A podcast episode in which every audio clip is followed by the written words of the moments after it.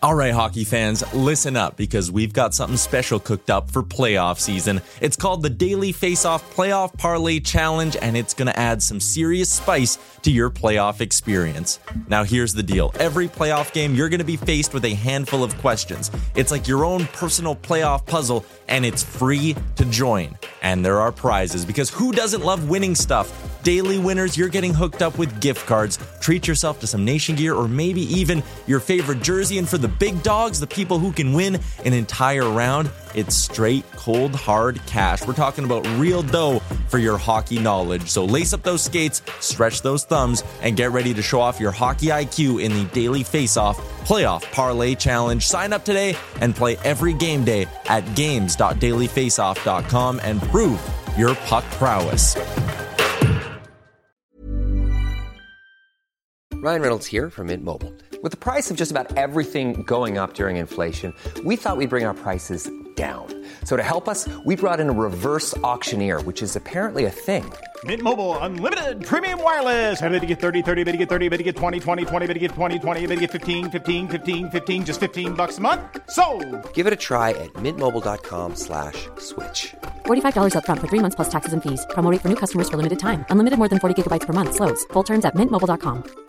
I'm Sandra, and I'm just the professional your small business was looking for. But you didn't hire me because you didn't use LinkedIn jobs. LinkedIn has professionals you can't find anywhere else, including those who aren't actively looking for a new job but might be open to the perfect role, like me. In a given month, over 70% of LinkedIn users don't visit other leading job sites. So if you're not looking on LinkedIn, you'll miss out on great candidates like Sandra. Start hiring professionals like a professional. Post your free job on linkedin.com/people today.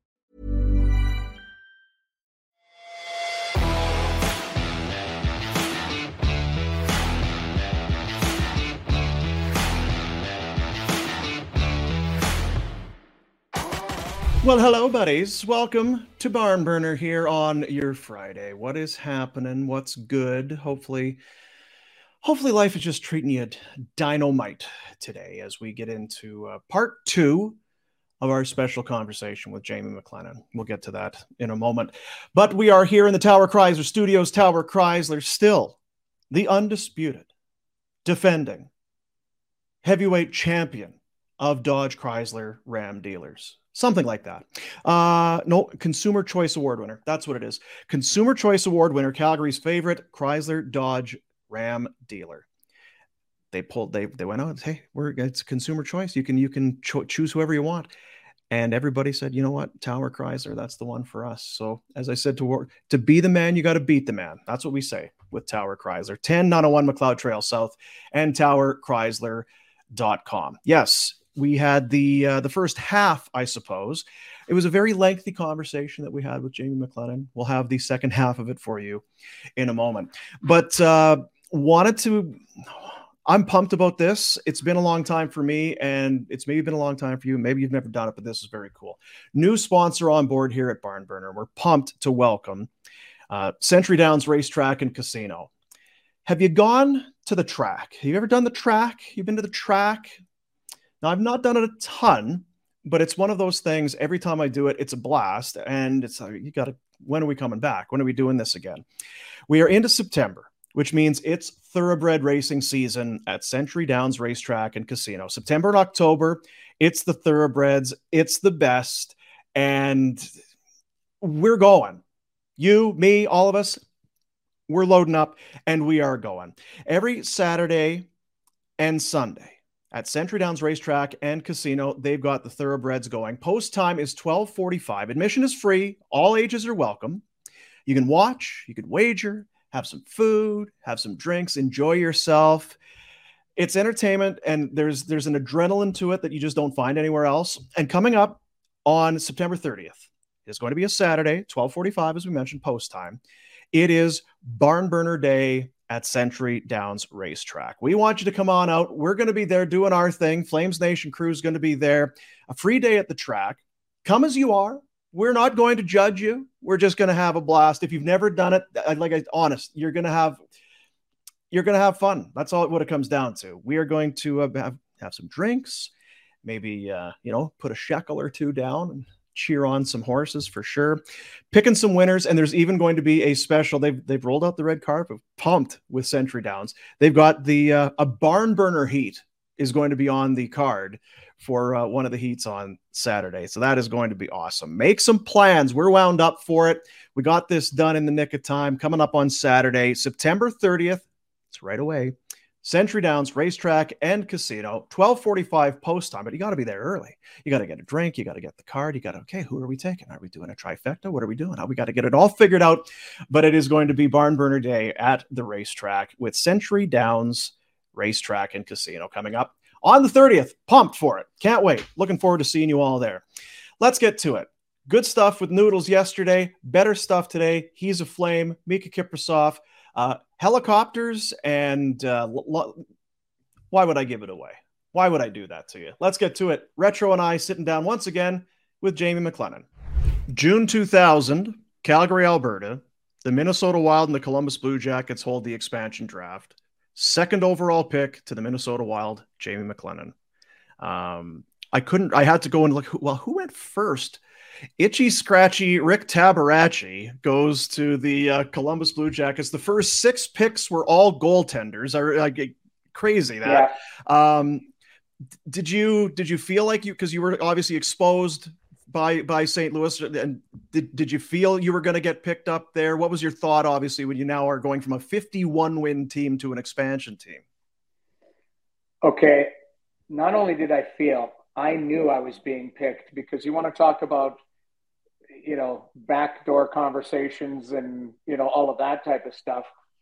It's the reason why I hired Maxi from, from Fierzy because I knew I was going from a, a, first place team to a last place team. And that was going to be not a last place, but to an expansion team. So I, I knew it was going to be very tough mentally to handle that.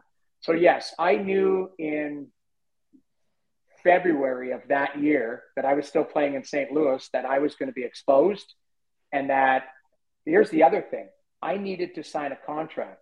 I needed to be under contract to be exposed. I was going to be unrestricted. So they needed to sign, the St. Louis Blues needed yeah. to sign me to expose me. So I had some leverage.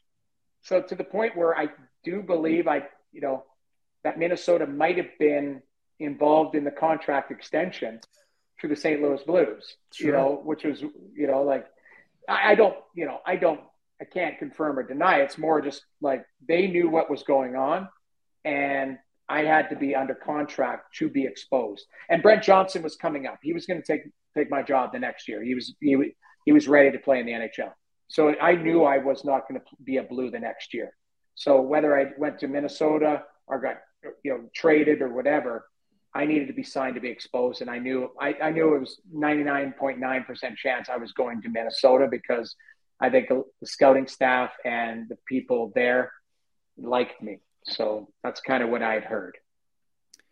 So what about that team? I remember talking with uh, like Perry Berezan when he goes to the San Jose Sharks and they're new and it was a ragtag bunch and just crazy playing out of the Cow Palace and that down in San Jose. Obviously a little bit different here. I was you go, you guys won 25 games. Scott Pellerin led you with 39 points in scoring that year. It's total Jacques Lemaire hockey. It's trap it up. That you guys had 25 is a miracle for that team because it was you were not very good. Well, and so if you go back, there's a stat that sometimes comes up, even when I'm doing color to this day. It's called the low, lowest goal support for a goaltender in modern day. That was me. So I played in 38 games that year, and the team scored 53 goals total. So just get me one, boys. yeah, exactly. Except I would give up four. uh, but I had I, I want to say I, I don't have the stats in front of me, but I, I think I did I have four shutouts that year, and I think two of them were zero zero ties where I had to didn't even get the win. Back then they had ties, right? back then they had ties. So I remember playing at home. I think we were playing at home, and I got a zero zero tie, and the trainer cut the puck in half, and Roberto Luongo got half of the puck, and I got half of the puck. Like in my storage downstairs, I've got a couple half pucks that have shutouts on them because they were zero zero ties. Like eh, so yeah, you want to talk about and honestly, first class organization, unbelievable setup, unbelievable building from day one. I mean, Minnesota should have never lost a team, anyways. Yeah. But you get, you went back there. The building was packed. They they set it up amazing uh, to the point where I still a lot of the guys that I played with in year one, year two, they're they're still entrenched in the organization. Like Wes Walz is still there, Brad Bombardir is still there, Darby Hendrickson's still there. Like it's just it, it, Tony DaCosta, they're trained. The, the head equipment trainer has been their only equipment trainer the, the whole time. Like yeah. they, they they put together a really good setup there. But w- wins were hard to come by. And I remember Jacques Lemaire was the coach, and we had meetings that summer, and Jacques took me and Manny uh, Fernandez into a room, and he goes, um, "You know, I know your contract. You're getting paid lots of money. Uh, you're going to get a lot of hard starts this year, Noodles." And he goes, "Do you have a problem?" And he points to Manny with that guy being my sister's kid. And I don't know if you guys knew this. Manny Fernandez was Jacques Lemaire's sister's kid. And I go, no, I'm I'm fine with that. I go like this will be a healthy competition. I go as long as you don't. He goes, I don't have a problem. And I was like, all right, let's do this. You know, so Manny and I had a unique relationship, but he was a really like Manny was a really really good goalie, really good. Um, and you know, Jacques to his word that year, he said, you know, you're going to get some tough starts. Like I'm, I'm, you know, we're we're going into yeah. Colorado and, and they've got, you know, a, a, team that's a Stanley Cup. You're going to be playing those games, you know. And I, I said no problem. And I think I had five wins, 25 losses, and yeah. five ties, whatever I had that year. But statistically, it was ugly. But I swear, like I even say this to this day, I thought I played really well for them. It just, it didn't, you know, there was no wins there. There's just no, you, you were an expansion team. And then you know, the next year they, they signed Dwayne Roloson, who was an upgrade over me. So they ended up, uh, I ended up having to play a year in the minors because my contract w- was pretty good. I had what's called salary revision. So I had, I made, I can't remember what I was making, say a million bucks that year. But if I got to five games, it was like $50,000 bonus and 50,000 added to the next year's salary. It was this like crazy double bonus. So because I played 38 games, I had inched my way up to a pretty decent salary. So I priced myself out of the league as a backup. Yeah. So I had to kind of wait a year to get back into the fold. And you could renegotiate the deals back then, but you had teams calling, going, "We'll trade for you tomorrow if you tear up your contract, and you can go two years at seven, or you can play in the minors at one year at 1.4." I'm like, okay, well, I'm going to collect my money and play in the minors and rebuild myself and then go back. And that's kind of what happened is, is, you know, I priced myself out of the league as a backup and didn't have a statistical great season the year before. And, you know, I had to, I had to bat, battle to get back. And, and I got back when Craig, uh, Craig Button traded for me. I went to Calgary. So, uh, just because you're you're a you're a great teammate, and you're of course going to be the guy. Yeah, some tough games. Yeah, hey, that put me in. I'm I'm fine with that. Were you fine with that? Because even you and Roman Turek win the Jennings, whether your name's on the trophy or not. 51 wins, and yeah, you lose in round one. But then you got to yeah. be thinking, I'm going to an expansion team, but I'm playing. I got I, I got as good a yeah. shot as anybody. And the coach says, Hey, it's all good, but we're gonna you're gonna play some tough games. And you play those tough games, and then the next year you're in the minors. While oh, you're oh, yeah. losing those games, and then at the end of the day, don't you feel like that's a kick in the in the balls for being it, a good guy. It, it was, but you know, ultimately, you know, Manny played better than me. Like he was a better goaltender than me. So, you know, on on nights where, you know, I remember I lost four one in San Jose one night, and Jacques took me into the office afterwards, and I was like, "Oh, am I getting it?" And he goes, "I just got to say, I'm sorry. And I'm like, what do you mean? He goes, we gave up 28 quality chances tonight. He goes, that's the most I've ever seen in an NHL game. And yeah, like I, I remember the fourth goal I allowed was a bad goal, five hole. But outside of that, I thought I played really well. But statistically, it's still a loss. Statistically, uh, you know, my save percentage probably that night, I don't even know what the shots were, but probably didn't hit 900.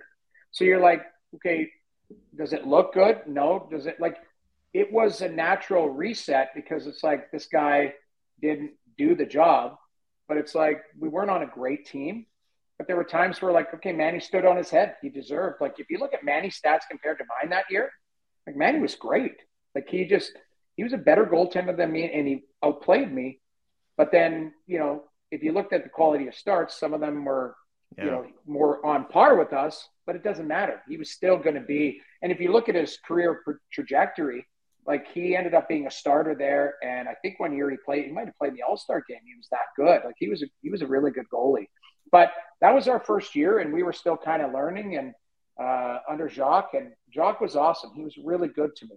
But it was he was just very honest. Like he, I he's the coach that I had, who always had an answer.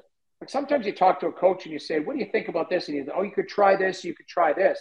Jacques would just say, "You do this, and this will happen." Like it was like it was unbelievable how smart he was, cerebral.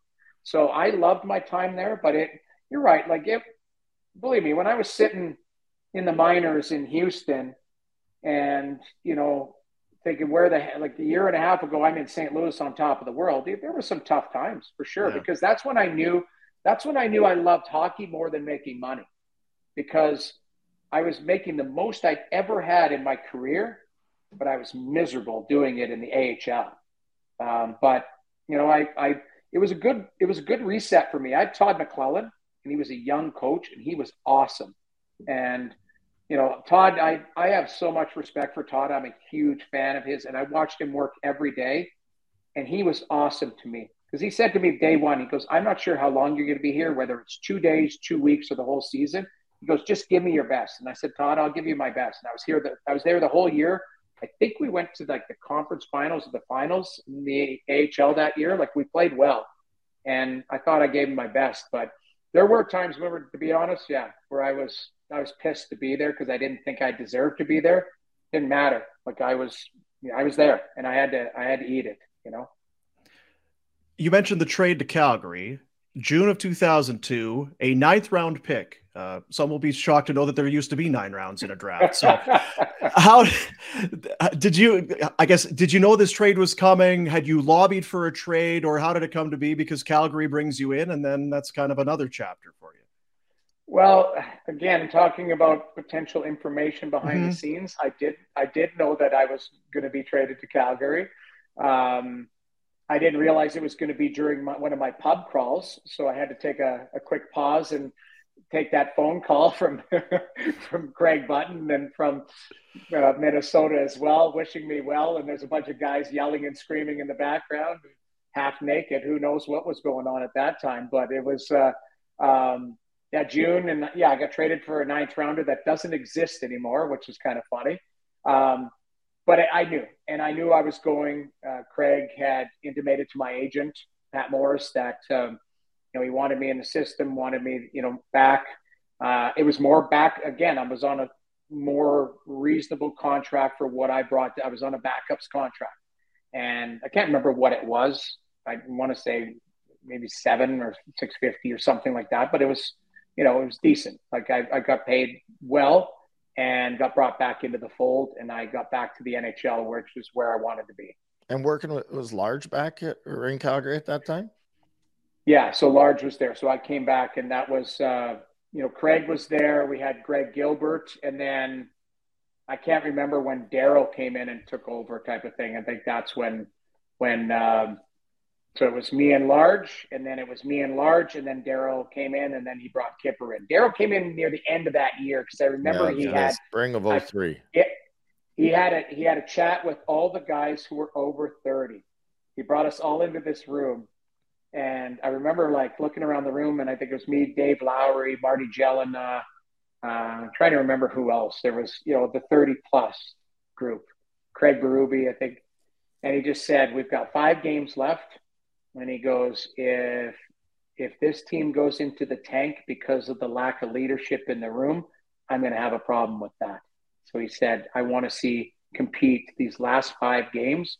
They mean something. They mean something to everybody. And he goes, one thing that you guys have in common in this room, what did, what is it? We're all looking at each other. I'm like, I don't know what it is. He goes, you're over 30 years old. Remember that.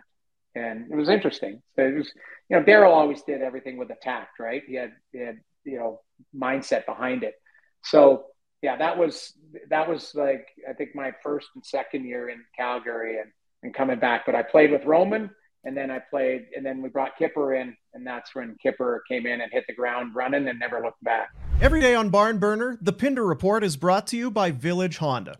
Village Honda has new Hondas arriving daily and has a huge pre owned inventory. With over 70 used vehicles on site and access to over 400 more in their dealer group. All makes, all models, all budgets. It's award winning service, a top rated team. Village Honda is your dealership for life, located in the Northwest Auto Mall and online at villagehonda.com. The Hearing Loss Clinic was opened in 1993 with a simple mission make a positive difference in the lives of our clients. It's never been about hearing loss or hearing impairment. It's been about empowering you to be socially active or more connected with loved ones and confident in every aspect of your life. Men and women of all ages, and of course, children can suffer from hearing loss too. There can be serious health risks that are linked to untreated hearing loss, and you can get a peace of mind at four Calgary locations Shawnessy, University District, Northwest in the Crowfoot Business Center, and in the North Hill professional offices. If you've got issues with your hearing, come visit one of their four Calgary locations for an evaluation. They're the 2022 Chamber of Commerce Professional Services Excellence Award winner. Visit one of their three locations in BC. You can find them in Cranbrook, Creston, Fernie, Golden, and Invermere. Famous people that have swung by the hearing loss clinic John Hufnagel, Lanny McDonald, Hayley Wickenheiser, Peter Maher. It's worked for them and it can work for you. Check out their social streams on Twitter at The Hearing Loss or on Instagram at The Hearing Loss Clinic.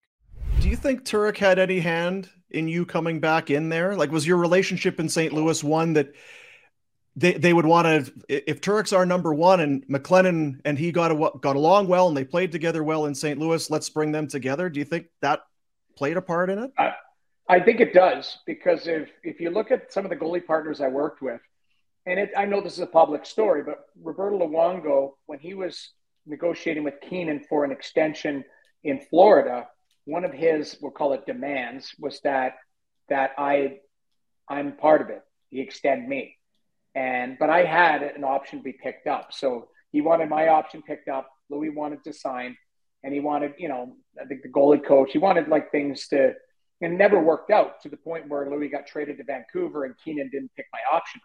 So it's, you know, there was, it, it, there was things where you had that relationship with the starter where, yes, if it's, if it's a choice between McLennan and somebody else who is probably in the same, you know, conversation, but McLennan's played with Turek, absolutely. So, and, and Roman and I had a great relationship in St. Louis. I think I had a great relationship with all my goalie partners, uh, some closer with others. I'm still very close with Louis. I'm still very close with Kipper. I'm one of the only guys I feel like he talks to in this world because um, he's, you know, quite a recluse. But, you know, Fierzy and I like worked well together. Hexy, I run into uh, Tommy Soderstrom. I don't know if you guys had that cameos. I'm on that cameo or whatever, you know, that app somebody sent me a note asking for a cameo for Tommy Soderstrom's birthday. And it was like the Tommy Soderstrom fan club. So I sent it to him. I was like, God, I miss that guy. Or I told the story about him on the stock market and stuff. And he sent me a note on Twitter. So it was kind of neat. Like I, I had very unique relationships with all my goalie partners. But I do, I do think that the familiarity um, and having a good tandem like we did in 1999, me and Roman, probably helped with uh, them to bring me to Calgary to play with them for sure. So Kiprusoff, and I we we've had you on the show a number of times, and you've talked about this a lot. And probably Flames fans know it, but Turek is injured. You're playing here again. This is this is my time. Grab a hold of the stick. It's my chance to go, and then you get injured. How many games did you play yeah. before you got injured? Because you were playing well. Well, I I I broke my sternum yeah, what's Boston his name? Rolston. Didn't he hit Rol- you with a slapper? Yeah. Yeah, Brian Rolston hit me right here and it fractured my sternum and, you know, spidered it or whatever and chipped my clavicle. I still have a, like a bump in there. It's like a, I think a calcium deposit now. But I played like 10 games with it. And it just I remember talking to Daryl about it because I couldn't move my arms that well. Like you're, you know, you're everything's attached. So Is it's it? like okay, Yeah. like everything's Weird. attached to your breastplate. So you're kind of like, okay, if I keep my hands in front of my body, you know, that could work out. And so, so we put like an extra pad on there, and the guys knew. And you know, in practice, like everyone's, I'm just kind of like standing there in practice, and then okay, games would come. And a shot would come, and if you like opened up, I could feel like tearing in there. That was painful, very painful. But I remember talking to Daryl and said, like, let me let me play. And I, I said, the minute that I feel like I'm hurting the team, I will let you know. Like you, you, you you'll obviously know through my play, but like you can take me out. But I said, let me play. And that I think it was about 10 games in like that January time. Roman had blown his knee out. Um, and I think Danny Sabourin might have been up. And I was like grinding away. I can't remember when did he trade for Kipper. He might have traded Kipper earlier. November. But I, I, I just earlier. oh, you know what it was? He traded in November, but what happened was Kipper hurt his knee. Yeah, Kipper That's hurt his what knee at the All Star break. Yeah, so Kipper hurt his knee. Roman had a knee injury, and then I broke my sternum. So I was like, let me play through this until Roman comes back.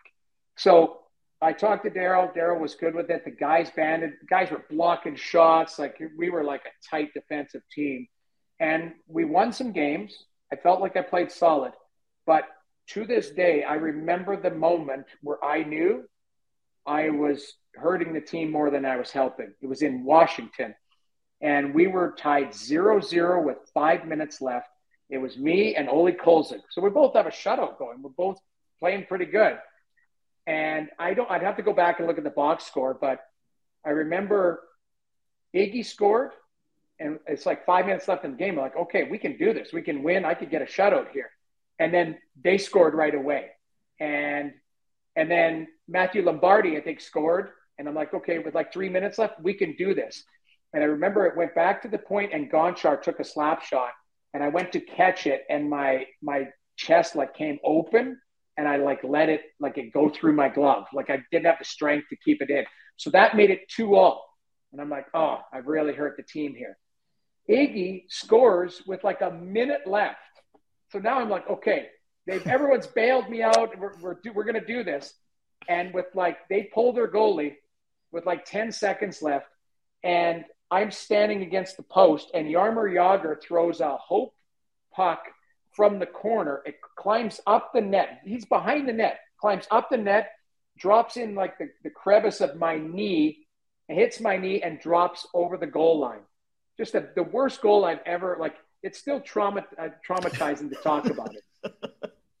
the worst goal, and they tie the game to make it three three. So I've got a shutout going, me and Kolzig, five minutes left in the game. Now it's 3 3, and we're in one, and I, I, I can't be trusted. The next puck that's going to be thrown at me is going in the net. Doesn't matter. Like it just, and after the game, I remember we ended up tying that game 3 3, fine. But like I remember saying to Daryl, like, like that's, that's enough. I've hurt the team here.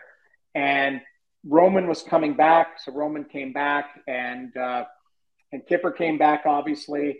And I became expendable because they had the two guys there. And Daryl traded me uh, to the Rangers for Chris Simon, me and me and Josh Green. So that was Sitting kind of the end of. Yeah, we were in Dallas after I'd I'd gone out all night, and I remember coming home at like five o'clock in the morning, and locking eyes with Daryl in the lobby, and I was like, "You didn't see me." I just kind of went up to the elevator, and um, we came down. The bus was at noon, and I came down at eleven o'clock. And Daryl was in the lobby, and he called me over and said, "I just traded you to the Rangers." And I remember saying, "Is it because I broke curfew?" He's, he started laughing. He's like, "No," he goes, "We've been working on this for a while." So, anyway, so I got traded, and I had to go on the bus to say goodbye to the guys and stuff. So it was uh, that was an emotional time because we were a really close team. Like I remember really him calling us over to tell us before he told you, I think. And I was like, oh, for Yeah. Christ's sakes. Yeah, I want to see, wasn't- guys. I wanted to. I wasn't wanted to ask kind of both of you for that because you're a beloved teammate. That's the that's your story. And Beloved Brett, you, you teammate, a leader in the Uh, Right? Beloved teammate, a leader in the room, the guy that keeps everybody together, the glue, best seat in the house, supportive of everyone, has other teammates that you just heard stories say, I'll go if he comes. I mean, he knows how much he's liked. And then on top of that, I think that what really why we felt this so shitty, we were that close a team. Plus, he'd played so hard in that pain. And people, it's good right now that you talk about it because there's a guy that played for the Flames a couple of years ago that was in the Stanley Cup final. And he was talking about, and he got hurt, and he talking about how he couldn't get out of bed. And the the guy there, Yeah. he played with it. Yeah. So I'm Well, sure there's I'm sure there's different degrees of it, but my point is he'd battled so hard and done so much and been such a part of the integral in getting that group to be a team. That's and then you you and even Greener, we all loved Greener because he was so fun and you battled and did what he needed to do to to kind of be around and Yeah. we all, uh, when you lose guys off of teams that are that close, it's heart wrenching. It is hard. It, it's hard. I I remember, you know, and it was getting to New York. They were blowing it up. Yeah. So, you know, the That's what I never were- understood is why the components of that trade. I, I could see why Daryl wanted Chris Simon, but I, I was looking last night. They had offloaded so many guys. That's you played in Messier's final game in the National Hockey League because he was done. Yeah. They'd traded Leetch, they traded Kovalev, they traded. I mean, Holik is a UFA. They're blowing it up. Why did they need you? Because they're not keeping you. I, I just is there not a draft No. pick? What was what was why did the components of that deal? I- why it had to have included you at that point? I think I they needed a goalie. They had it, it had to go out the other way.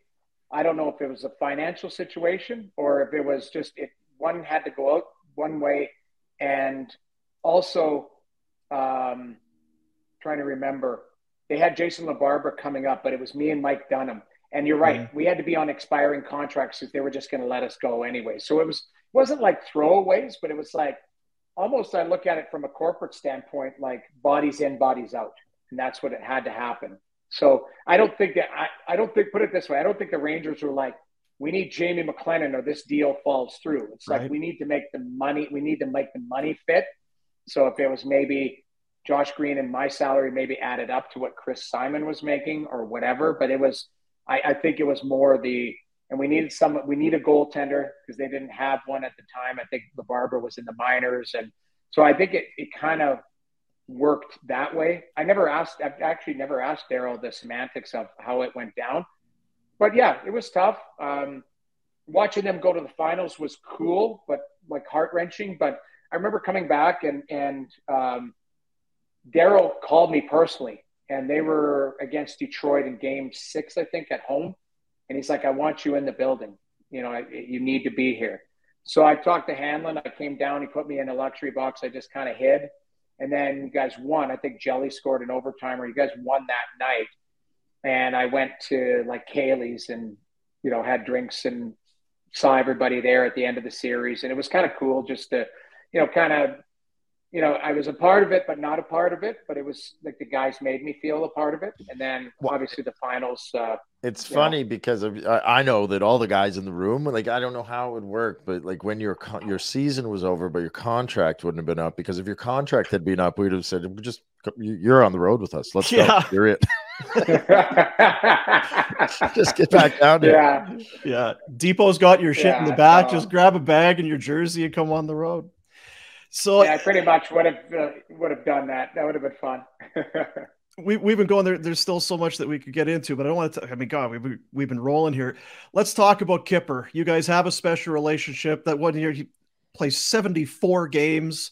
Most backups would be choked. I I never get to play. This is the shits. But you and Kipper had a great bond. What was it like playing with that guy? And I guess just some any Kipper stories. I know there's the one with helicopters and Nickelback and stuff that's that was in your book that yeah, God got it maybe here. Yeah. I don't know.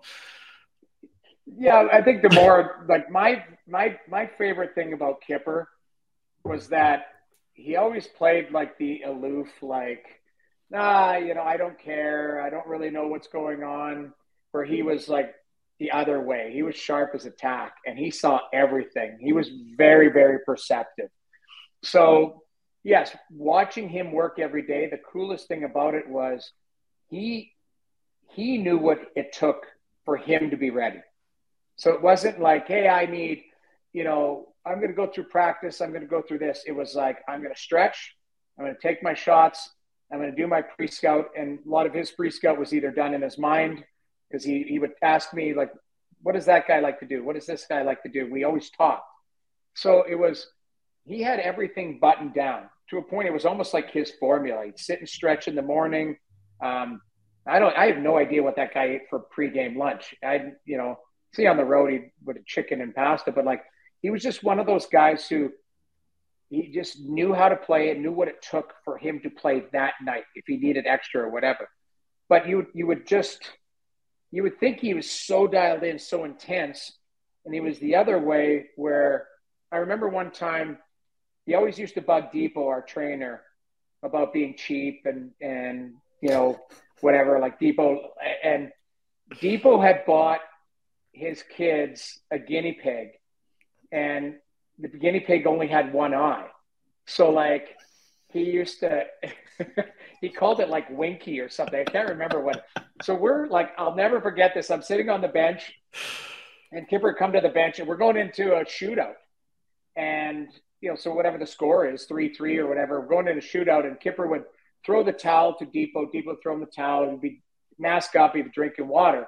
And he would always be looking at Depot and like have one eye closed and be like, like he just always like his timing of everything was always perfect because you know you're in this pressure packed situation. He's just to go into a shootout and he's messing with Depot behind the bench, you know, and he loved it. Like he would laugh, like uh, he would look at me, he would have one eye closed, and people would be so rattled, like, oh, you know, screw you, Kipper, screw you. And like Kipper would be laughing as he put his mask down. He would look at me like because him and I knew it was like his sick sick form of humor, and you know he just that's what he was like to to a T. It's just you know, to this day we don't talk very often, but it's like I'll open up a text from him and it's just like a funny video or just a funny mm-hmm. little saying like you know a, a, an article from a paper like he still reads things he still follows things but it's like you know to be a picture of like somebody that we played with and it's just like you know, what do they look at what this guy looks like now or something? Like it's just funny. Like he's yeah. always had that really great sense of humor. Rat, you you know, you witnessed it every day too. Well, then that's what you. That's the thing about him is that he loved to laugh. He loved to be having fun and enjoying it. He loved it all, but he came across as kind of Mr. Serious, right? Like, oh, yeah. I'm dialed in all the time. no, you're not. You're a shit disturber. One time I was coaching. I'll never forget this too. We were having a we were going through a rough stretch and I was coaching. So I'm his goalie coach and we're having like a pretty heated coach. I'm Sandra, and I'm just the professional your small business was looking for. But you didn't hire me because you didn't use LinkedIn jobs. LinkedIn has professionals you can't find anywhere else, including those who aren't actively looking for a new job but might be open to the perfect role, like me. In a given month, over 70% of LinkedIn users don't visit other leading job sites. So if you're not looking on LinkedIn, you'll miss out on great candidates like Sandra. Start hiring professionals like a professional. Post your free job on linkedin.com/people today. Hey there, it's Michelle Norris. I'm host of a podcast called Your Mama's Kitchen. When I travel, I'm usually looking for a way to find a taste of home when I'm not at home. And one of the things I love to do when I am at home is entertain. And Airbnb allows me to do that. When I was in California recently, I rented a house that had a great kitchen. And when we were sitting around the table, we we're all thinking, we're in someone else's house. Someone could be in all of our homes as well. If you have a home, but you're not always at home, you have an Airbnb. Your home might be worth more than you think. Find out how much at airbnb.com/slash host. Just meeting, you know, Brent Sutter and Dave Lowry, Rob Cookson, you know, we got all the coaches in there. And there's a knock at the door. And Kipper pokes his head in and he's like, I need to talk to my goalie coach, you know. And they're like, okay, you know, Kipper's like, you know, so dialed in, like, okay, like, okay, Noodles, you go, you go deal with what Kipper wants. So I go back through the gym, and he's in Rich Hesketh's, uh, our Yeah. strength and conditioning's, is his office, but the blinds are all closed. He takes me in, and he closes the door, and I'm like, "What's up?" Like I'm thinking, okay, like we're gonna talk something, and he presses play on YouTube, and it's like a funny video of like, you know, people getting hit in the nuts with balls or something. You know, like it was like a YouTube clip, and he's like, "Look at this," and he's laughing. Like he's like, "Look at this," and he's laughing, and we're watching this video and dying laughing, and like everywhere else, the house is on fire. Like you know, we're losing games. The coaches, you know, the owner's mad. Like everybody's mad. And he's showing me this like funny home videos of like you know parents getting kicked in the nuts. Like that was just, and he's laughing, like dying laughing. And I'm like, just be ready to play hockey tonight. You that was him in a nutshell. He was he was so awesome, so awesome. It's time to discover or rediscover the legendary St. Eugene Golf Resort and Casino. Planning a golf trip, a romantic getaway, or maybe just some tranquility away from the city, St. Eugene is the answer.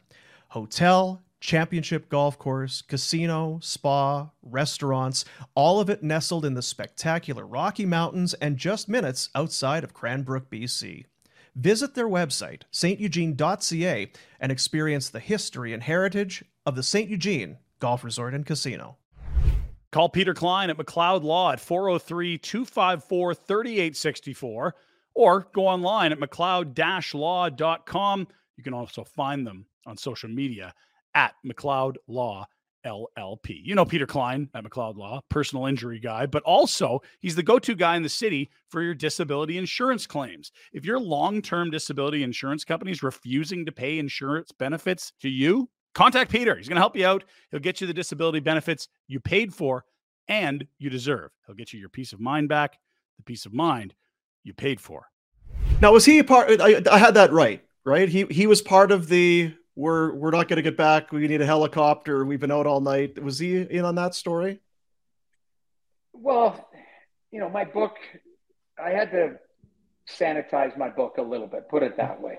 Okay. But I will just say there were bodies there. You know, Chad's let the Chad is in the years prior has let it out that that Kipper was in attendance there. Yeah. Put it that way. Um, yes, but it never came from me. That's the thing. If you look at my Well, of course, book, yeah. It's, Yeah. it's me in first person, but there were other people. There were other patrons at that house, at Chad's house. And, you know, Chad, to this day, Chad and I are still very close. I was with him last weekend. But, like, you know, he, it was a late night. There was a helicopter involved, and Miikka Kiprusoff was in the building. Yes. Right. So put it that way. And it, it just, it's a, you know, it, it- because the tr- the helicopter was the only way because so you you you guys have been out you've been partying you're at chad Kr- Kroeger's house from nickelback it's it's late and then it, you, the realization is oh shit we need to get to the rink we'll never make it in And- time Well, yeah, and we need to get back to the hotel. Chad lives in Abbotsford, which is 45 minutes outside of Vancouver. And, you know, the bus and the plane are leaving because we're moving on to the next city. So, yes, Right. there was a t- there was a time crunch, put it that way. And, you know, only a, there's a time crunch only that a rock star could make a phone call that a helicopter would land in his live in his like front yard and then take take the patrons back to downtown Vancouver so that we could grab our stuff from the room. you could have and a then get on the chance. bus. jesus So we have a chance to make the time. Like it just that one was, you know, dodging bullets left and right. But uh, you know, it was the longest. It was years later. I don't know how. You know, I think Chad said it in an interview or something, and I was like, "Why did you say that name?" You know? Yeah, you- but uh, yeah, I will confirm or deny that, Yeah. that, you know he was in attendance that night. Put it that way. It was a late night. It was, where do oh, you land the God, I love that helicopter where does the helicopter land for the hotel did they have a a pad on the, on the I think there's like no, it was like next, like literally, like not even a block away. Yeah. And there was a car waiting for us too. So, anyways, it's Yeah. uh, disaster. That's uh, there. It never stopped. It never stopped. But like the thing is, is that's just one night, and like Kipper wasn't a huge partier, but what he was is a guy who was just a good teammate. You know, he was just if we were going out for drinks, if we were doing something, like he would a lot of times like on the road, he would just like cave we call it cave it up. Go to the go to his room, eat dinner, stay in. But if there was times where we could all hang out, we would hang out. And he was great at that. Like he was, you know, retro you how many times have we been out with him where, you know, he and he can go the distance, put it that way. For a guy who's not wasn't very thick, he could go the distance with everybody. He could he could stand in there all night if he had to. Well, and there's too many guys that wouldn't go. They'd put, you know, forget that it's important to be together and have some fun, have those laughs. The Kipper never missed out on it when it was a team thing. Was, you yeah. can't say well, enough. I just, I, I just, I remember like, you know, first times the one night I we played in Toronto. I remember the one time, and Kipper came to me. He's like, Do "You have your passport?" I'm like, yeah, we're going with retro. We go down to Buffalo. I feel like I feel like we took a car down to, to, Buffalo to a bar, and I was like, "Why are we in Buffalo? There's bars in Toronto." But you know, that's that's the type of stuff. Like you know, it's, it's good times, but you know, I don't think and it comes back to the start of this conversation. It's just everyone's wired differently nowadays. So I don't know what guys are up to for their fun. I'm sure they do have fun, but it's just a different type of fun. Like we, the one thing I'll say, like retro, you know, there's a million stories about you. You came to play every night. Miikka Kiprusoff came to play every night. Now he didn't have as many stories, but just you know, when he took time to go out, he enjoyed himself. But man, he came to play. And that was the one thing that was always ingrained in us is like, okay, you're to go have a little bit of fun. You better be the first guy working your ass off at practice the next day or whatever was asked of you. You better be front and center from the dedication of dedication part. Where nowadays you see guys if they go out all night, I don't know if they can hide it, and I don't know if they can function the way that if we, you know, I could function on no sleep, which you know was rare but then I would certainly sleep the next day. So you know, yeah, when you uh, when when after when afternoon naps were longer than your night your sleep at night, that was usually yeah, an indication was, things had gone well. Exactly, the grind. We'll wrap it here. I just want your because this is another one of those stories that is kind of a legendary that you uh, have yet to serve four games of your five game suspension. It is uh, your final game, game five, Detroit playoffs. Kipper gets pulled because Red Wings are kind of banging him. In goes Jamie McLennan. Uh, lasts 18 seconds before slashing Johan Franzen 2 5 and a match penalty for aggressive and illegal use of the stick in the closing minutes of play, says Colin Campbell. Uh, Jimmy Playfair got dinged 25 grand, the team $100,000, and you got five games. Uh, and you yet you've yet to serve those. And then Kipper had to go back into the net, which I'm sure he appreciated as well. But uh, take take us through the 18 yeah. seconds. So, and I served one game, so I owe the league four. They'll never get them from me ever. Yeah. But um, so here's my recollection of it, and I, I'm pretty bang on with it, and I'm going to be dead on it. I, I, here's why I'm bang on on it is because it was a stupid thing I did. So we always you always regret mistakes that you make. So here was my process. I watched for five games, I believe it was these guys accidentally falling on Kipper. You know, it's like, oh, oh and, and, it wasn't just Franzen, it was Holmes. All of them. It was the whole plan. Going. The whole plan was get the Kiprusoff, which, you know, I if I was playing against Kipper, that's what I would do too. But that particular night, I remember well, I was, I'm sorry, it was an afternoon, it was a Saturday afternoon, but that particular game, Iggy was losing it because he was chasing that Mathieu Schneider around the ice was trying to fight them. Uh, Brett Lebda had submarine uh, Daymond Langkow and went after his knee. So Lanks had uh, butt ended him. Like there was, it was a war. And I was just sitting there on the bench and watching these guys. Oops, I fell over, fell on his leg, fell on it like they were. And I remember thinking that particular day, if I get in, I'm going to try and start a line brawl so that these like we can have our panics because I think we were losing like five one, five two at the time. Five one. So it was a, it was a, okay. So at five one, I remember Jimmy Playfair just looking at me and going, "Go in," and and I swear on my life, on my kids, would this was not premeditated with Jimmy at all. Because there were people that you know said like, "Oh, Jimmy sent him off the bench." All he did was put me in to get Kipper out of there because the game was getting uglier and uglier. Okay, so I go in, and if you look at that full 18 minutes, I'm getting a two-minute slashing penalty right away because I'm slashing Franzen. What I'm trying to do is get a reaction out of him. So I flash him a couple times. If you look, he goes like this with his stick. He gives me a little whack in the head. Accidentally, oh, you, you know, I'm off balance, bump. And I'm slashing him and chirping him, like going, let's go. Let's like, and we're already shorthanded, I think. So I'm getting a penalty. The puck goes around behind the net to you know, delayed whistle, and Franzen starts skating towards me. And I'm thinking, okay, this is going to be the line brawl. He's going to sucker me. I'm going to take it. We're all going to pile in. And this might turn into either a bench clearing or at least a line brawl here. But I'm going to start this. Okay. He comes towards me. I'm thinking he's going to pop me. I chop him. Now, I chop him on the right hip pant in that area. And he drops. And I'm like, oh no. Like it just plan like went haywire. Because I'm thinking, I'm gonna chop him, he's gonna punch me, we're all gonna all hell's gonna break loose. I chop him, he drops, and it's just like like just it's almost like a music at a party, just the music stops and he's like, Oh no, this didn't this didn't go the way I planned this at all.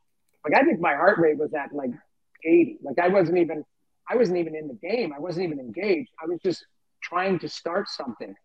And he drops, the ref grabs me, skates me out. The linesman's like, hey, you know, calm down. I'm like, I'm fine, man. I was just, and they skate me right off the ice. Kipper goes back in, and everyone's losing it. And that's basically what happened. And I got five games. But the thing is, is we played the next night. So it was back to back, but it was in Calgary. Game six was in Calgary Sunday night. So we flew back after the game in Detroit, and Daryl said on the plane, Rich Preston pulled me aside, and Daryl said, You're going to have a hearing, be at the rink at 8 a.m. tomorrow morning. So I have the hearing. Uh, Daryl's defending me, saying, You know, that's nothing. It's a love tap, all of this stuff. And it looked worse than it was, which it was. Um, my headphones are dying here, so hold on. Let me just no. Can you guys hear me now? Got you. Okay. So uh, Daryl's yelling at the league, going, you know, that's just a love tap. And and so we wait, but we're playing that night. He goes, You're gonna get suspended a game for sure. And I'm like, okay. So I think they had Danny Sabourin there or whoever was gonna back up. And uh, Rich Preston comes in and he goes, You got five games and you got fined. And Jimmy Playfair is like, he's joking, but he goes, You just, he goes, My kids, you just took a, a uh, out of their out of our garage. He goes, I was going to buy them a Sea-Doo this summer, and I was like, oh god, like. So I they, the team gets a hundred grand, Jimmy gets twenty five, I get fined, like all hell's breaking loose, and I was so embarrassed. Like that's the biggest thing. I was so embarrassed.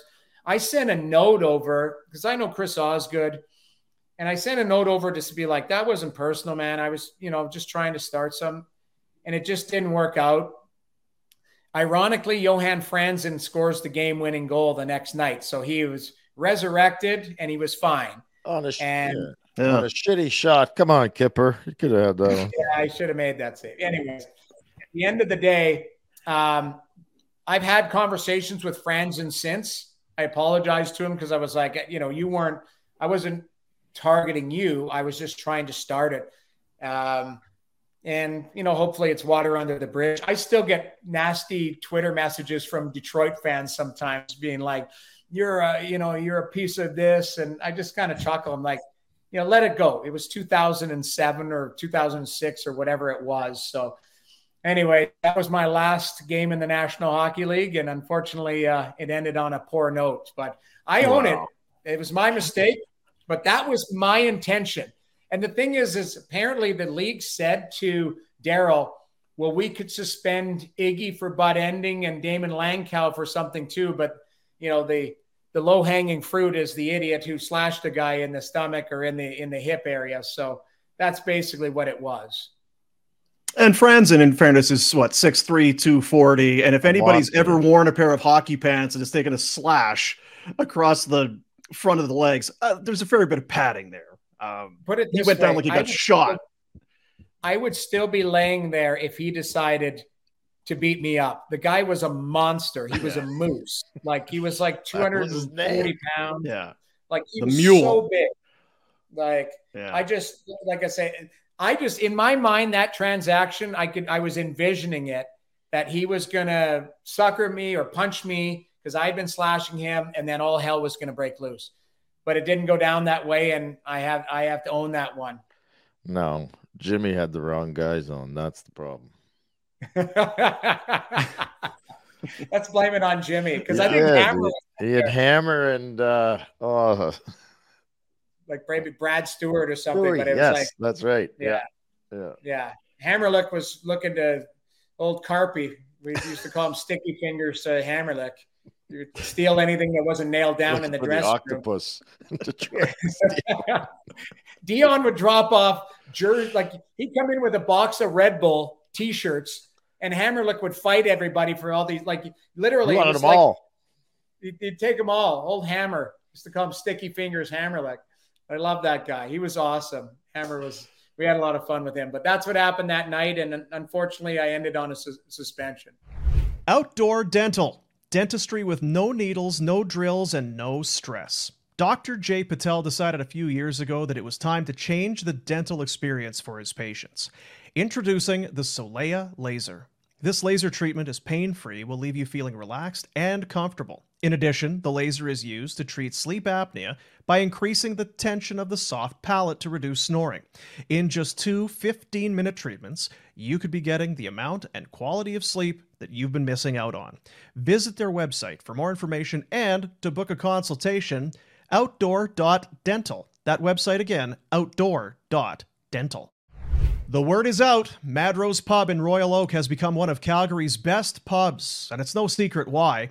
20 beers on tap, kid friendly Saturday, Sunday, and Monday, daily specials, lunch specials, some of the best food you're going to find in the city, period. Burgers, pastas, steaks, full entrees, and proud to serve one of the best and most talked about pizzas in Calgary.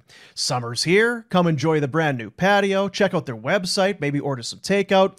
Madrose.pub is the website. 15 Royal Vista Place is the address. It's Mad Rose Pub.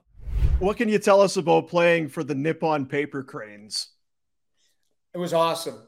Like I honestly like think of this like in the in your lifetime getting paid it was like a paid vacation getting paid to go play hockey in a country you probably would have never wouldn't be on your list to go okay I'm going to Japan.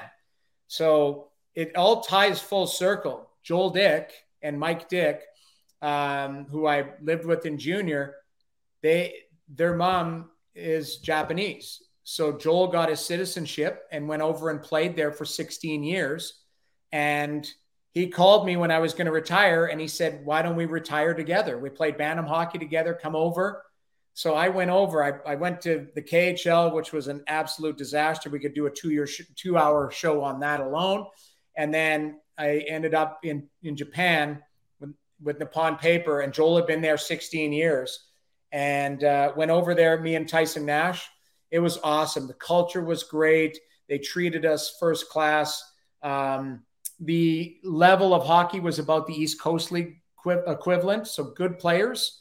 Um, but everything about it was just super cool. Like I, I got, I went there for four months or five months. There was four teams in Japan, two in Korea, and one in China. So it was like you'd never. Uh, I got to go to those countries. I'd never been there before, so it was really cool and really great experiences. So I was I was really proud to, you know, to have to be able to do that. But at the end of the season, I knew I was done. I remember calling Daryl and saying, "I'm retiring. You know, I want to I want to work for you." And Daryl gave me a job the next day. But it was it was literally I had to get it out of my system. I knew I wanted to play one more year. Ended up in Japan, and it was uh, it was awesome. And, but I knew I was done. I think I was like 38 years old, and I said, "Check, please. I'm I'm I'm out." So it was good. And then you coach for a number of years, and then you were working with, as you talked about earlier, with Brent Sutter, and that grew, and then that came to an end. Did you did you know that coaching wasn't for you, or did you think I'll get a job somewhere else with another team? Because broadcasting was always seemingly going to be there for you in some way, shape, or form. But the coaching, as compared to what you're doing now, it, it was, but I didn't love it. I loved my coach, the guys that I worked with, and you know Dave Lowry, Ryan McGill, Rob Cooks. I stay in touch with all of them, but I look at it and I joke with them to this day. We all are where we deserve to be, kind of thing. I ended up in the media. Those guys are all still, you know, in hockey, either head coaches or assistant coaches. Um, you know, I look at it. I loved everything about it, but now that I'm a parent, I think coaching's a lot like being a parent. You can prepare your kid as much as possible, and then you send them out and they make mistakes or they may you know have a bad day or whatever that you can't control once they're out there. And that, that's the that was the toughest part. Like coaches there's a reason why they have gray hair. They're stressed all the time. Because it's like the players they don't care. Like hey goalie gives up five goals. He's going out for dinner. He's going for a beer. He's visiting with his buddies and he's worried about the next game. The coach is worried about that game and preparing the team for like the coach you're always on 24 hours. So i felt and I and I could. I was offered other jobs, and to this day, I've been offered to go back into hockey. And it's it's not that I won't, but it's got to be the right situation. Um, I look back and I still had a lot to learn as a coach. I think I was a really good coach from a relationship standpoint, but I needed to be better technically. And it's almost like anything. That was my first couple years coaching. Um, I was still immature as a coach, and I needed to learn uh, the ins and outs. So if I had to do it again or not had to do it, if I decided to go back into it, I think I'd be a different coach now. And I don't know if I'd be better, but I'd certainly be more a little bit more technical. Um, I was learning kind of on the fly the technical stuff because I was applying it from the stuff that I'd learned from my goalie coaches, Dave Marcoux, who's still a, a close friend. So it was, um, I like where I'm at, but if I had to go back into hockey, I'd like to be more in the behind the scenes, like management type of thing, you know, AGM or player development, that type of stuff where, you know, it's, it's, it's helping build a team and giving perspective and stuff and being an advisor. I'd love to do that type of stuff. And those jobs aren't, you know, they're not readily accessible to everybody. So it's, you know, I, I, I am where I am right now and I'm, you know, I'm, this is my 13th year with TSN, so I'm, you know, I'm pretty entrenched with them. I think they like me. I like them, and you know, so we'll see what happens. But uh, uh, I like, I love calling games. I love being on the, all the shows that I'm on. I do TV, radio. I do all of the stuff that we, you know, you guys know. So it would take a special circumstance for me to leave, but believe me, I get offered them every every summer. It just, you know, I, I think it's not the right timing right now. So we'll see what happens it's been how long? So you, how long have you been doing the daily radio show? Uh, well, since day one, like right? day like one of radio was that's 12 years. Yeah. So I've been doing, but it was, it used to be called Blue Lunch. Then it was Leafs Lunch. And then they, when O Dog came, we, we, they moved us to the drive show. So it's called Overdrive. And I think this is year seven. Yeah. Eight. I don't know. It's, it's, you know, three hours a day of us yelling and screaming and being idiots. Uh, I don't know. It just kind of blends together, but I think that's what it's it's been. You know, that that amount of time.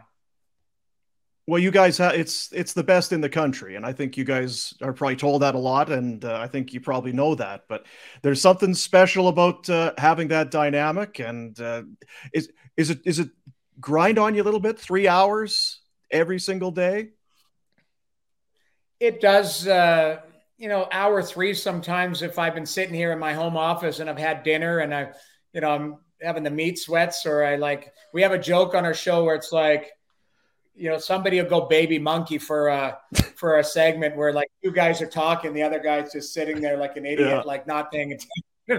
So we have I, I caught myself doing baby monkey yesterday during one of our interviews. Uh, i hadn't said a word. I was just sitting there going oh, I'm on national TV. I should probably look alive, and, and I wasn't. But uh, you know what? It it it's like anything. Uh, you guys will have, you know, you hang up sometimes from a show and you go, yeah, we had a great show or we we had a bad show. I only notice the bad ones. Um, you know, sometimes my wife will be like, "How's the show?" I'm like, "I don't know. I think it was okay." If you don't remember it, you think that it was good. I only remember the times where you're like, "All right, I just chewed my tongue off on that," or you know, I butchered that segment or whatever. Other than that, for the most part, we're a pretty well-oiled machine. But three yeah. hours is a lot a day. It is. It's a it's a big ask. The host does a lot of work, right? Like it's really oh, the, he does. Yeah. It's the host. I, I don't, you know, yeah, Bryan Bryan Hayes does all the heavy lifting, and me and O just, uh, hmm. you know, it's always the host. They're the rock stars. That's what it is. Yeah, that's what they say. It's been my experience. Noodles, you are one of the best, man. Thanks for doing this. This went long. I knew it was going to go long, and it went longer than I thought. And we there's so much we didn't even talk about, but uh, that that you had the career you did, you could, you're getting coaching jobs. Every it speaks to your character, and you're one of those guys that I'll, I'll tell my kids about or whatever. If you're a good person and you treat people and you do things the right way, things things are going to find their way, even if you have no idea where they're going. And I think you're one of those guys. You have been, there's no one that says a bad word about you. Everybody loves you. And you've treated people the right way, except Franzen, but you've treated people the right way along the way. And it's it's done amazing for you. You're one of the best at what you do. Not and that's the other thing. Not there's not many people that can do what you do. The radio, the TV, the and and the color commentary from ice level. Yeah. That's that is not easy. People think, oh, it's a breeze. You just go in. It's not easy, and you're very good at all of them. Well, thanks. Yeah, no, it's it's a lot of fun. I've transitioned and you know I work hard at it. That's the one thing. It is. It's you, you know I think my hockey training has helped transition into the media because I treat it. You've got to have the work ethic. You got to put the time in. You got to do all these things. But yeah, it's been good. And yeah, there are people that say bad things about my wife was all over me this morning, so she was mm-hmm. chewing me out. So there, there's two people that you can point out, Franzen and my wife. There that, you go. Uh, hey, at, like at, you're 52 or whatever. If it's that's a short list, you've done pretty well. And and Warrener's sitting in Buffalo, so if you want to go get in the car and go back down to the bar in Buffalo, he can meet you there. We can still find yeah. a pint. Open I, open invitation retro. Yes, always. we do. We, uh, we are going to do that. We are going to have. Maybe we should have a follow up show where I'm sitting beside you. That'll be fun. We'll do that. I feel one. like we're all. There's a few guys from the old team that are have the March date circled on their calendar for this year. So yes. So I've already in in planning my color schedule. I was there was only two blackout dates that I said don't even think of scheduling me for a game or to be on the radio that day because I probably would be non-functioning. And uh, and that March second date that weekend, uh, I think I'm going in the Thursday. I don't know. Hanlon has uh, some stuff planned, but I I've been trying to kind of plan it out with my life too to just go in because it'll be it's all going to be all about Kipper, but it's going to be all about just catching up with the people that love Kipper, and that's what I'm really looking forward to. So that'll be a fun one. Jamie, thanks for your time, man. Appreciate you. Best of luck. Any anytime, guys. Thanks for having me. We'll chat soon. Be good, jump. All right, chat later. Hiya, buddies. Boomer from Barnburner on FlamesNation.ca here with a little bit of Betway action for you. Now, the Miami Dolphins, as we know, off to a great start. They are 2 and 0. A lot can happen. AFC East, Patriots are 0 and 2. The Bills are 1 and 1, and I think by many favored to win this division. But how about Miami? If they win this division, coach of the year future bet, Dolphins coach Mike McDaniel. Win the division. Why not Mike McDaniel? Right now, plus 700. I'll take it. Fins up. Find that one and more at Betway. Those boys will be putting on a show. Miikka Kiprusoff, that jersey going to the rafters. Uh, nail down the furniture because those guys are coming back and I mean, man, if we could ever get them to sit down for a while and put a microphone and have a visit with them, be great. It'd be tricky, but we'll try our best. Jamie McLennan, love the guy. He is one of the best. There's just no two ways about it.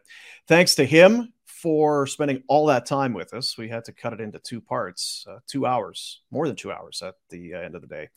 But appreciate Noodles. Appreciate you for being a part of what we're doing. Obviously, we're getting into a training camp for the Flames is underway. We're getting into preseason games. Sunday is the first game, and then Monday, and they got four games in what six nights, and then we're into it, folks. We'll be back with uh, with the shows next week. Retro Pinder back from his European vacation Did he get his, uh, you know, his bikini line waxed? I don't know. We'll probably find out.